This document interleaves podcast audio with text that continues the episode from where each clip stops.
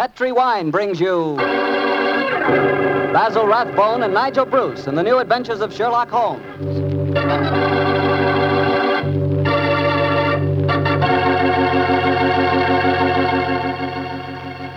The Petri family, the family that took time to bring you good wine, invites you to listen to Dr. Watson tell us another exciting story about his good friend, that master detective, Sherlock Holmes. And I'd like to tell you something that maybe you already know. The fact that America's favorite wine is port wine. Did you know that? Well, if you didn't, you'll know why port is the way out front favorite if you'll just sample some Petri California port. You just look at that Petri port and you know it's good. That wonderful deep, rich red color. And Petri port is so clear. Well, just hold it to the light and you can sort of see right through the glass. But what you really want to know about a wine is how does it taste? And I'll tell you something, I, I've never yet been able to find the adjective that'll do Petri port justice. It's wonderful, honest. You just got to taste it for yourself and find out for yourself. You love that Petri port the evening after dinner when you're sitting around listening to the radio. And it's perfect to serve your friends when they come over. Oh, and you can show that Petri label, too. In fact, you can show it proudly. Because the name Petri is the proudest name in the history of American wines.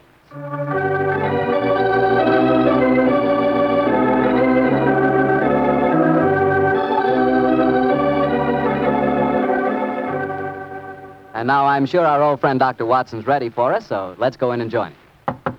Come in, come in, come in. Good evening, Mr. Bartell. Good evening, Doctor.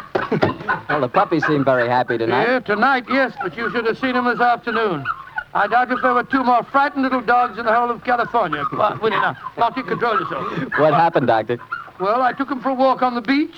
As we were scrambling round a rocky point, a seal popped his head up in the water quite close to us. What'd the puppies do? Oh, both of them barked at it furiously. And the seal? Blew a few bubbles and then barked right back. I don't know what the world's speed record is for short-legged dogs, but I'm sure they broke it. you know, Doctor, I'll have to join you on one of those afternoon strolls of yours. You always seem to be having such exciting adventures. Oh, and talking of that, how's about tonight's new Sherlock Holmes Well, adventure? I'm all ready for you, my boy. In fact, I was looking over my notes on the case just before you arrived. This is another story in which Sherlock Holmes' elder brother, Mycroft, played an important part. Mycroft Holmes was seven years older than Sherlock, and some said it is superior in powers of observation and deduction. That sounds like heresy, Doctor. No, no, no, young fellow, my lad. Holmes himself was the first to admit it. In fact, if it hadn't been for his incurable laziness, Mycroft could have been a formidable rival to his younger brother. However, Mycroft did hold a position of considerable importance at the Foreign Office, and it was there that tonight's story begins. It was in the winter of 1899, and Mycroft Holmes, after a gourmet's lunch, was reclining full length on a leather settee. His eyes were closed, his hands were folded across his stomach, and his breath came rhythmically. A cynic would have declared that Mycroft Holmes was taking an after-luncheon snooze. But Mr. Holmes' secretary, a gentleman by the name of Gardner, was a realist. He tapped on the door discreetly. Then he rapped on it. And still there was no response, so he opened the door and entered. After a moment, he gave what he thought was a discreet cough. Mycroft Holmes opened his eyes and folded his hands and said, Found it, Gardner. Must you come in here and bark at me so soon after lunch? I'm sorry, Mr. Holmes, but I thought that. You thought that as I was lying down with my eyes closed that I must be bored, and so you came galloping in. Oh. Well, what do you want? There's an old lady outside, sir. She insists on seeing you personally. I've tried to get rid of her, but. What's her she- name? Mrs. Hudson, sir. Mrs. Hudson? Huh. Show her in, Gardner. Show her in. Very good, sir. Undoubtedly a message from young Sherlock. How are you, Mrs. Hudson? Oh, good day, Mr. Holmes. I'm sorry to interrupt you, but I won't take up much of your time. Sit down, won't you? Don't leave us, Gardner. I may need you in a few minutes. Very good, sir. Now, Mrs. Hudson, what's the message? Message, sir? Didn't my brother send you with some message that he was afraid to entrust to the ordinary channels? He's always so confoundedly dramatic. Oh, bless your heart. No, sir. I- I- I've come to you with a little problem of my own. I didn't like to bother Mr. Sherlock Holmes with it. He's been so busy lately, and, and he's looking very tired. And so you came to me. Delightful. I thought you wouldn't mind, sir. You've always been so nice and friendly to me. Pure laziness. It is less effort to keep an old friend than to make a new enemy. But tell me your problem. Well, it, it's really my sister's problem, sir. She keeps a boarding house at 14 Kensington Garden Square in Bayswater. And she's convinced that one of her boarders, a, a man who has a room on the first floor back, she's convinced that he's a birdman. And what in heaven's name is a birdman? Do you know, Gardner? No, sir. I can't imagine. Oh, it's like a werewolf, gentlemen, except that the man turns into a bird. Oh, come now, Mrs. Hudson. Oh, I know it sounds daft, but my sister's in a dreadful state. Of course, I've been with your brother long enough, sir, to know that such things are nonsense. But how can I prove it to her? What reason does your sister give for holding a strange belief? She keeps finding pigeon feathers in the room. Now, the man doesn't keep pigeons, sir. My sister knows that for a fact. Has she found any traces of scattered food on the window ledge? None, sir. No signs of any pigeons, except the feathers. My sister's a wee bit fey, Mr. Holmes. She's the seventh daughter of a seventh daughter, and you know what that means. Just the same, she's not imagining things, sir. She's shown me the feathers herself. Where were they, Mrs. Hudson? Oh, Somewhere on the floor by the end of the bedstead, sir. I, I brought some along with me. Here, sir. A- And we found some more in the gentleman's cupboard where he keeps his clothes. By George, I wonder What if... is it, sir? I'll tell you in a moment, Gardner. Uh, Mrs. Hudson, this matter will require a little private investigation. You may return to your sister and tell her not to worry. I shall get in touch with you as soon as my inquiries are completed. Good day to you. Good day, sir, and I'm very much obliged to you. Well, Gardner, what do you make of it? An old wives' tale, sir. You're not treating it seriously, are you? Yes, I am. One of these feathers shows evidence of having had string tightened round it. That suggests a captive bird. Now, a captive bird smuggled into an obscure boarding house would point to something of the greatest importance to us, Gardner. By George, sir. You mean carrier pigeons? Exactly. And remember that we're at war and that the Boers have obtained several important and highly confidential secrets of ours lately. We know there's a leak somewhere. This requires an active investigator who can work with discretion. Now, I could work with discretion, but uh, I don't feel too active at the moment. ah, I have it. I want you to write this letter to my brother. Disguise your hand, use plain, cheap notepaper, and don't sign the letter. He won't be able to resist that combination. Are you ready, Gardner? Yes, sir. Very well, then. Uh, my dear Mr. Sherlock Holmes, uh, we know of your proposed investigation of the tenant in the first floor back at uh, 14 Kensington Gardens Square. We warn you, as you value your life, keep away from the. Case.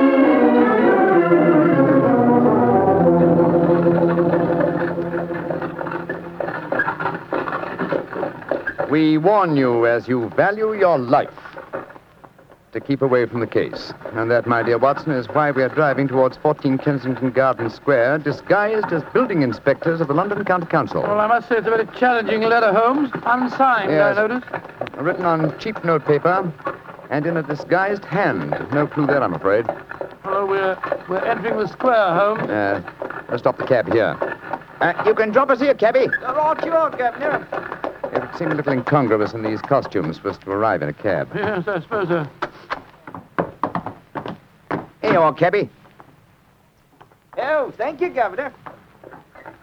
Supposing this mysterious tenant of the first floor back should be in his room when we get there. Then we must hope that our disguises are convincing and keep our wits about us. Now, this may be a trap. Yes, just what I was going to say. After all, you've never heard of 14 Kensington Garden Square until you received an unsigned letter two hours ago warning you to keep away from it. I don't like the look of it. There we are, number 14.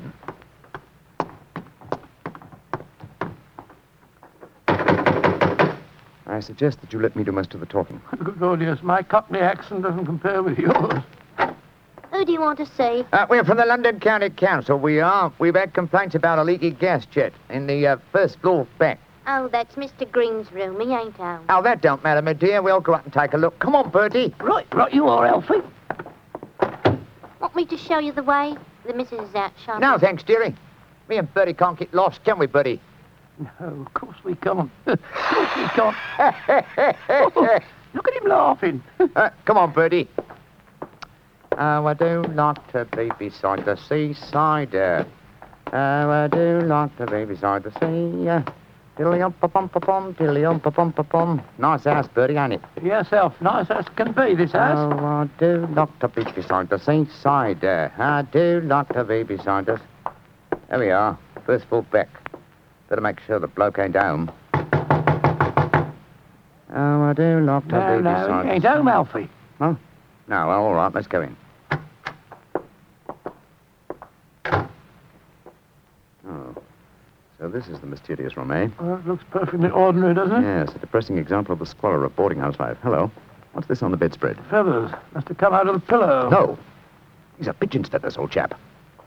And look here, Watson. Attached to the bed rail. No, it's only a piece of string. String, yes, but with a small metal ring on the end. A ring such as is used to place around a homing pigeon's leg. But why should someone keep carrier pigeons in an obscure boarding house like this? Why indeed, why indeed? The answer could be that the tenant of this room is engaged in some sinister activity that requires the use of carrier pigeons in sending messages. Yes, there's no evidence of the birds being kept here. That's true, old fellow, that's true. Uh, possibly the owner of this room is given to. is given a pigeon by one of his superiors, brings it here, affixes his message, and releases the bird. But why couldn't he just take the message to where they keep the birds? Well, in that way, he would run the risk of being picked up with uh, dangerous and incriminating, incriminating messages on Well, him. what kind of skullduggery involves the use of carrier pigeons, you suppose? We're at war with the Boers in South Africa, Watson. What could be more logical than that a spy in their pay should be using this method to smuggle important information out of the country? By Jove, yes, Holmes. I wouldn't mind betting that... Somebody coming. Look out. Who are you? What the devil do you think you're doing in my room? Well, my name's Bertram, and I come here to look at your gas pipes. Ah, don't lie to me. Who are you? It's like I say, Governor, my name's Bertram, and I come from the London County Council. Uh, very well, then. If you won't tell me the truth, perhaps this revolver will make you change Now, your look mind. here, Governor, look here, Governor. Grab his revolver, Watson. Yes, right. Holmes, where were you? I slipped behind the door as this gentleman opened it. Yeah, me, sir. Your overcoat coat seems extraordinarily well filled with chest, doesn't it? Why not slip it off? Yeah. It's a bit warm in here. Ah, let me alone. Joe, you were right, Holmes. He had a pigeon under his coat. Uh, yes, see if you can catch the bird, will you, old chap? All right, here. Come on, Pidgey. Pidgey, come on, come on, little fella. Come along, Pidgey. There he comes. That's it. Look at the little fella. Snuggled up on my arm. Friendly little fellow, isn't he? Yes, I... Look out, Watson. The gentleman's revolver. He's Yes, going and after when. I get it, I'll... Oh. A beautiful uppercut, Holmes. I'm, uh... I'm afraid he'll be unable to talk to us for some time. How fortunate he told us where the message was hidden before we indulged in this little set What do you mean? He didn't say anything about a message? No, not verbally, but I was watching his reflection in the mirror as he entered the room. His eyes first glanced at this top drawer on the dresser here to see if we touched it. It was obviously the most important spot in the room. Let's see. Ah, here we are. A message already rolled up and in its container. Oh? What does it say, Holmes? It's in code, which is not surprising, but I don't think it will be very difficult to decipher. Yes, and when you've done that? Then, my dear fellow, I shall compose a code message of my own and persuade this pigeon to lead us to its master.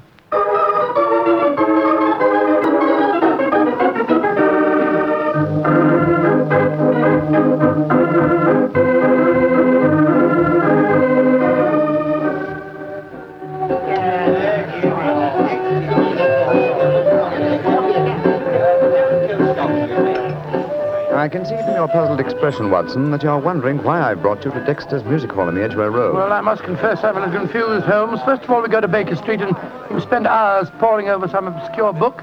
and you write out a message, attach it to a pigeon, and let it loose. Now you bring me here. I hate to question you when you're working, but I should be glad if you'd give me some idea of what's going on. Of course, old chap. At times I must seem confoundedly mysterious, I'm sure. Here's the situation. The obscure book I was studying was a table of ciphers. I was trying to decode the message we found in the room on the first floor Well, back. obviously you succeeded, or we wouldn't be here. Yes, the key word was Louis Botha, the name of the Boer leader. The message was a report on the number of troops now in training at Aldershot. Then you were right. We're mixed up with a ring of enemy agents. Obviously, old chap.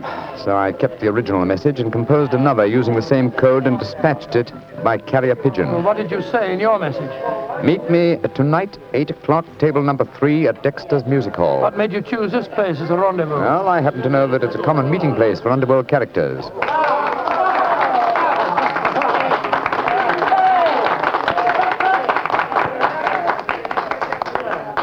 Which is table number three? The one over there in the corner. I reserved it. Then why don't we go and sit down there instead of standing it here at the back? Of I thought we'd give our visitor the opportunity of showing his hand first. He won't be expecting Sherlock Holmes and Dr. Watson, I fancy.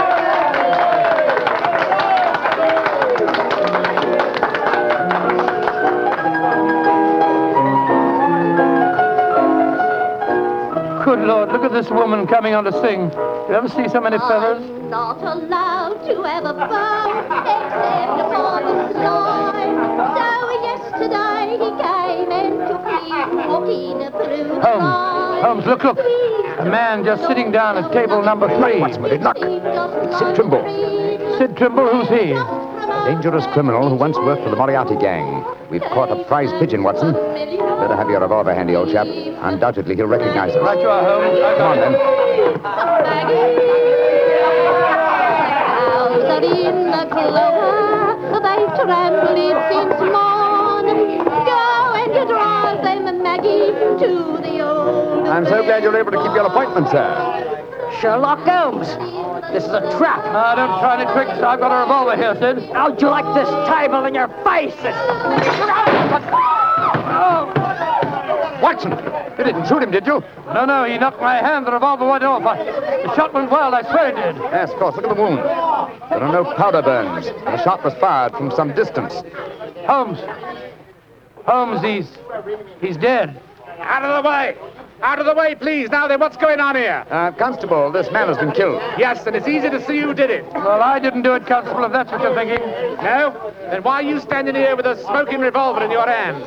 Come on, you. You're under arrest. But you can't arrest me. I'm Dr. Watson, and this is Mr. Sherlock Holmes. I don't care if you're the King of Siam and the Bishop of London himself. You're under arrest. And I'm taking you both to Scotland Yard.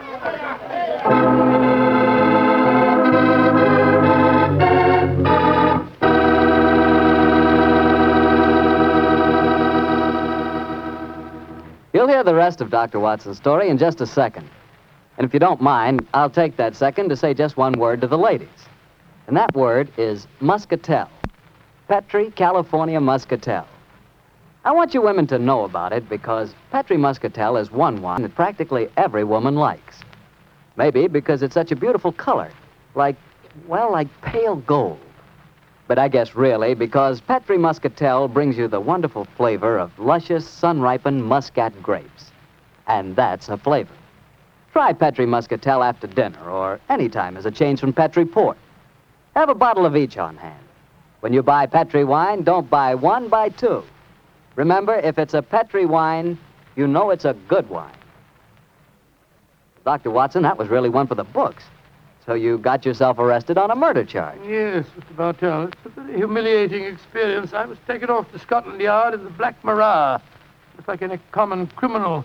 The wretched constable wouldn't listen to a word that I'd got to say. Well, Sherlock Holmes went with you, of course. Mm, Naturally, but as we arrived at Scotland Yard, my mortification was complete, and I found that I was led into the presence of our old friend, Inspector Lestrade. Holmes spoke to him at some length, but I could see from Lestrade's expression that my position was a very serious one. Now can see uh, what it is, Mr. Holmes. You see, I know you both. But I must say there are lots of of 'em here at the yard as don't like what they call your eye-handed method. But Lestrade, personal likes or dislikes have nothing to do with this. No, no, of course they haven't. This is purely a matter of evidence. Well, I know that, Dr. Watson. And the constable's evidence was as clear as the nose on your face. The dead man was shot through the head, and you were standing in front of the body with a drawn revolver But my in dear your hand. Lestrade, my dear Lestrade, there were no powder burns on the wound. Yeah, that's what you tells me, Mr. Holmes. But I'll have to wait for the official report on that. The police surgeon's examining the body now. You understand, gentlemen, I'm not saying I'm sorry that uh, Sid Trimble's dead. He's been a thorn in our side for a good many years. In fact, I... Oh, here's the uh, police surgeon now. Uh, Dr. Hendricks, uh, this is Mr. Sherlock Holmes and uh, Dr. Watson. How do you do? How do How do you do, gentlemen?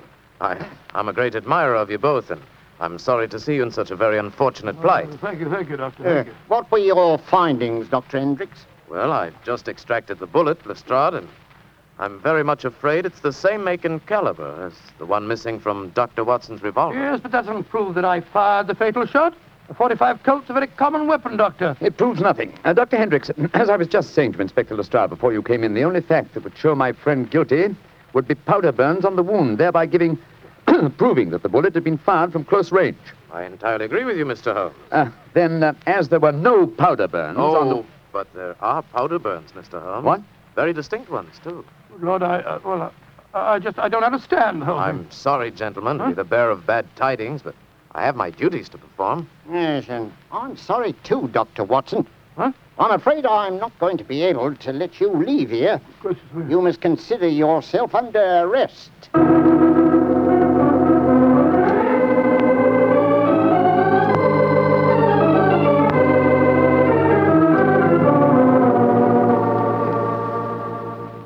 Holmes, I never felt more despondent in my life. Oh, cheer up, old chap. Well, how can I?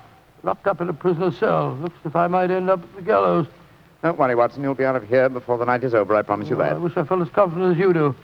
How do you propose to do it? Oh, with the aid of a little hard thinking. Thinking. that won't unlock any cell doors, thinking. But it will, old fellow. It's obvious someone's deliberately trying to incriminate us. Let's try and reconstruct the killing logically. Hmm? Sid Trimble was a member of an espionage ring. I sent him a false message. After he'd uh, left to keep the appointment, one of his colleagues trailed him to the music hall and killed him before he could be, betray anything to us. Yes. Yes, that's undoubtedly the way it happened. The powder burns, Holmes. How do you account for them? There were none just after the shot was fired. We know that. And yet Dr. Hendricks assures us that there are very distinct powder burns now. May we come in, gentlemen? Yes, yes, of course you can, Dr. Hendricks. Oh, hello, Lestrade. Yes, I thought we'd come and uh, chat with you, Doctor. Well, that's, that's very nice of you, gentlemen. Yeah, not a bit of it, Doctor. You know, it, it hurts me to see you in here, and that's a fact. And I can't bear to see a fellow medico in such plight without coming in to see what I can do to help Watson. Yeah. You're very quiet, Mr. Holmes. Am I Lestrade? I was thinking. You see, uh, Watson, old chap. I have it. You have what? The answer. You'll sleep in Baker Street tonight after all. Mr. Holmes, what are you talking about? The murder of Sid Trimble. The incriminating powder burns were obviously faked. Watson and I know that, whether you and Dr. Hendricks believe it or not. The question is, how were they faked? I think I have the answer. Uh, Dr. Hendricks, Yes, Mr. Holmes? if a blank cartridge were fired at the wound after death, it would produce powder burns, wouldn't it? Undoubtedly. Yeah, but uh, who could have done that, Mr. Holmes? Ah, that's the point, Lestrade. Who had the opportunity? The constable who brought the body here. True, old chap. Huh? Also, you, Dr. Hendricks. That's perfectly true. Yeah. Well, I had the opportunity too, Mr. Holmes. I spent half an hour in the morgue alone with the body when it first come in. Well, you've narrowed it down to three suspects, Holmes. I hope I don't hang before you find the real killer. I've found him, Watson. Why, What? who is he, Mr. Funny. Holmes? The answer is simple, Lestrade. The powder burns were certainly faked by a blank cartridge. Now, if a blank cartridge were fired into a wound, the uh, wadding would have penetrated and distorted the wound. Yes, but supposing the person had removed the wadding from the blank, Mr. Holmes. Its effect would still be uh, quite apparent to the police surgeon who removed the bullet. Am I correct, Dr. Hendricks? Entirely. A surgeon could not fail to identify the marks, Mr. Holmes. Exactly. Uh, therefore, only one person could have fired that blank cartridge without detection. The same person who made the incision necessary to remove the cartridge would also remove all traces of the shot. You yourself, Dr. Hendricks. Uh, Jim Holmes, I, I believe you're right. That's an ingenious theory, Holmes. Uh, Surely you're joking. Am I? Then how do you account for the pigeon feathers, feathers on the collar of your coat? I, I'm not... The devil with you, Holmes! Here, here, come back here. Uh, doctor, uh, uh, constable, come back, doctor. Wait, uh, Great Scott. Scotland Yard itself harboring an enemy agent. Upon my soul, Holmes, you've done it again. I must say you've got sharp eyes. I didn't see those pigeon feathers on, on Hendrick's collar. Uh, confidentially, my dear fellow, neither did I, but Hendrick's guilty conscience knew they might be there. It was a shot in the dark, and I had to take it. If you'd spent the night in, in a prison cell, I should never have heard the end of it, I'm sure. Never.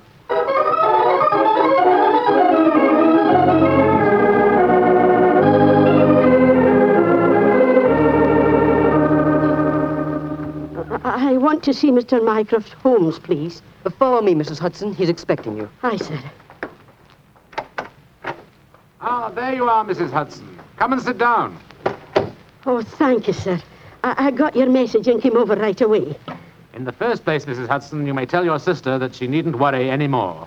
I'm sure she'll find no more pigeon feathers in her room on the first floor back. No, sir, thank you. But she knows the fact, eh, because the birdman left her yesterday for good. Some strange men came and took him away, and today she's let the room to a nice young commercial traveller. I- I'm really sorry to have bothered you with her troubles, sir. I'm very glad you did, Mrs. Hudson. Thanks to your information, an enemy espionage ring has been broken, and the British government is deeply grateful to you. You're always one for a joke, aren't you, Mr. Holmes? Well, I'm glad you're not angry with me. I'll be going now, sir. Just one more favor I'll ask before I go, though. Anything, Mrs. Hudson. What is it? Please don't tell your brother about this, sir. He'd be so angry with me for wasting your time.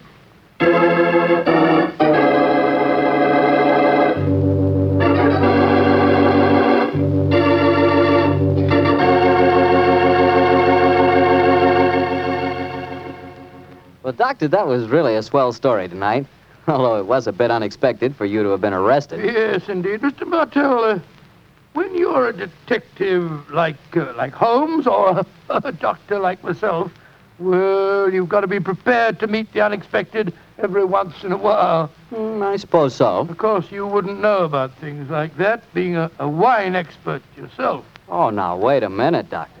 From the way you talk, you'd think I spent every waking moment in a nice, cool wine cellar, tasting wine from morning till night. Well, don't you? oh, now, Doctor, I'm no more a wine expert than you are. All I know about wine is that it either tastes good or it doesn't. And I know that Petri wine does taste good. And that's because the Petri family took time to make good wine. Generations of time. Why, the Petri family's been making wine ever since they started the Petri business way back in the 1800s. And since the business has always been family owned and operated, they've been able to hand on down from father to son, from father to son, all they've ever learned about the fine art of turning luscious, sun ripened grapes into fragrant, delicious wine. And they've learned plenty. So no matter what type wine you want, for any occasion, you can't go wrong with a Petri wine because Petri took time to bring you good wine. Well, Dr. Watson, what story do you have lined up for us next week? Well, now, next week, Mr. Bartell, I'm going to tell you a weird adventure that Sherlock Holmes and I had in the East End of London. Concerns a most unusual stage play, a badly frightened actor, and a blood-stained razor. I call it the strange case of the demon barber.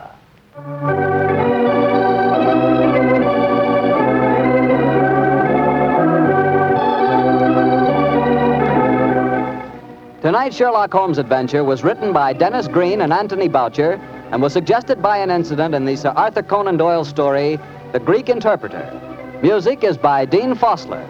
Mr. Rathbone appears through the courtesy of Metro Goldwyn Mayer, and Mr. Bruce through the courtesy of Universal Pictures, where they are now starring in the Sherlock Holmes series.